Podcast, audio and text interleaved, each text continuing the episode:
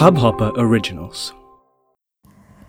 मैं हूँ अनुपमा और सुना रही हूँ अपनी कहानी कांटा। ड्राइवर, गाड़ी रोको। बारिश तेज हो गई थी। दरवाज़ा खोलकर मिताली कार से उतर गई। सुनो, तुम गाड़ी छाया में लगा लो, मैं फ़ोन करके बुला लूँगी। मिताली का बारिश से बड़ा पुराना रिश्ता था। बौछारों में भीगना उसे बेहद पसंद था। कभी कभी उसे लगता था कि शायद ये बारिश उसका सांवला रंग धो देगी और वो भी गोरी हो जाएगी। बचपन से उसका रंग उसकी परिभाषा बन गया था जैसे। जो देखता था, यही कहता था, अरे, ये किस पर गई है? ऐसा तो किसी का रंग नहीं है परिवार में। कभी उपटन तो कभी हल्दी वाला दूध और फिर गोरा बनाने की क्रीम। क्या कुछ प्रयोग नहीं किए गए उस पर। पर ढीठ काला रंग नहीं बदला तो नहीं बदला। समय के साथ ये काला रंग उसके शरीर से आगे बढ़कर उसके दिल और दिमाग पर भी चढ़ गया।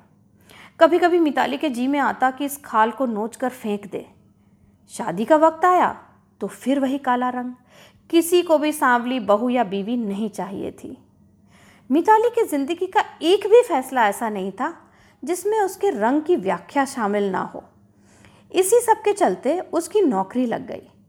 बड़ी अच्छी नौकरी थी, लाखों की सैलरी थी। अचानक पैसे की चमक में उसका रंग कुछ लोगों को साफ़ लगने लगा।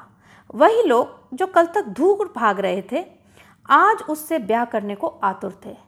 आखिर कितने लाख रुपए में ऐसा चश्मा आता था कि सांवला रंग गोरा लगने लगे। हर महीने कितना भुगतान मिताली को अपने पति और उसके परिवार को करना होगा कि ये चश्मा चढ़ा रहे? शादी उससे की जा रही थी या उसकी तनख्वाह से?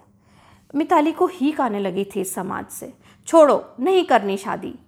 ऐसा लगता था जैसे कि आत्मा में कोई बबूल सरीखा कांटा अटक गया हो। हर वक्त की टीस, हर वक्त का बोझ बन चला था ये रंग। घबरा तो मिताली, उस दिन गई थी जिस दिन उसे आत्महत्या का ख्याल आया था। ये क्या सोच रही थी वो? मिताली जैसी खुशमिजाज लड़की? और ये ख्याल? बस, दूसरे देश चली गई थी।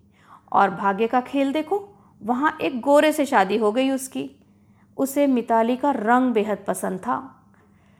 मिताली ने बारिश की बूंदों की तरफ़ अपना मुँह कर लिया। उफ, ये बारिश भी कमाल होती है।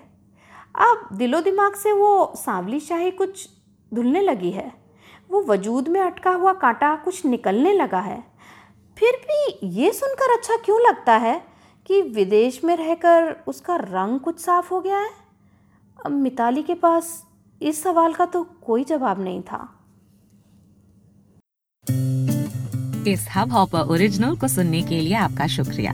अगर आप भी अपना पॉडकास्ट लॉन्च करना चाहते हैं तो हब हॉपर स्टूडियो वेबसाइट पे रजिस्टर करें और एक मिनट के अंदर अंदर अपना खुद का पॉडकास्ट लॉन्च करें। यही नहीं स्टूडियो देता है आपको पूरी आज़ादी कहीं भी, कभी भी अपना पॉडकास्ट लॉन्च करने की सिर्फ़ तीन आसान स्टेप्स में। तो साथ में अपना पॉडकास्ट शुरू करने के लिए तैयार just hop on Hub Hopper simply content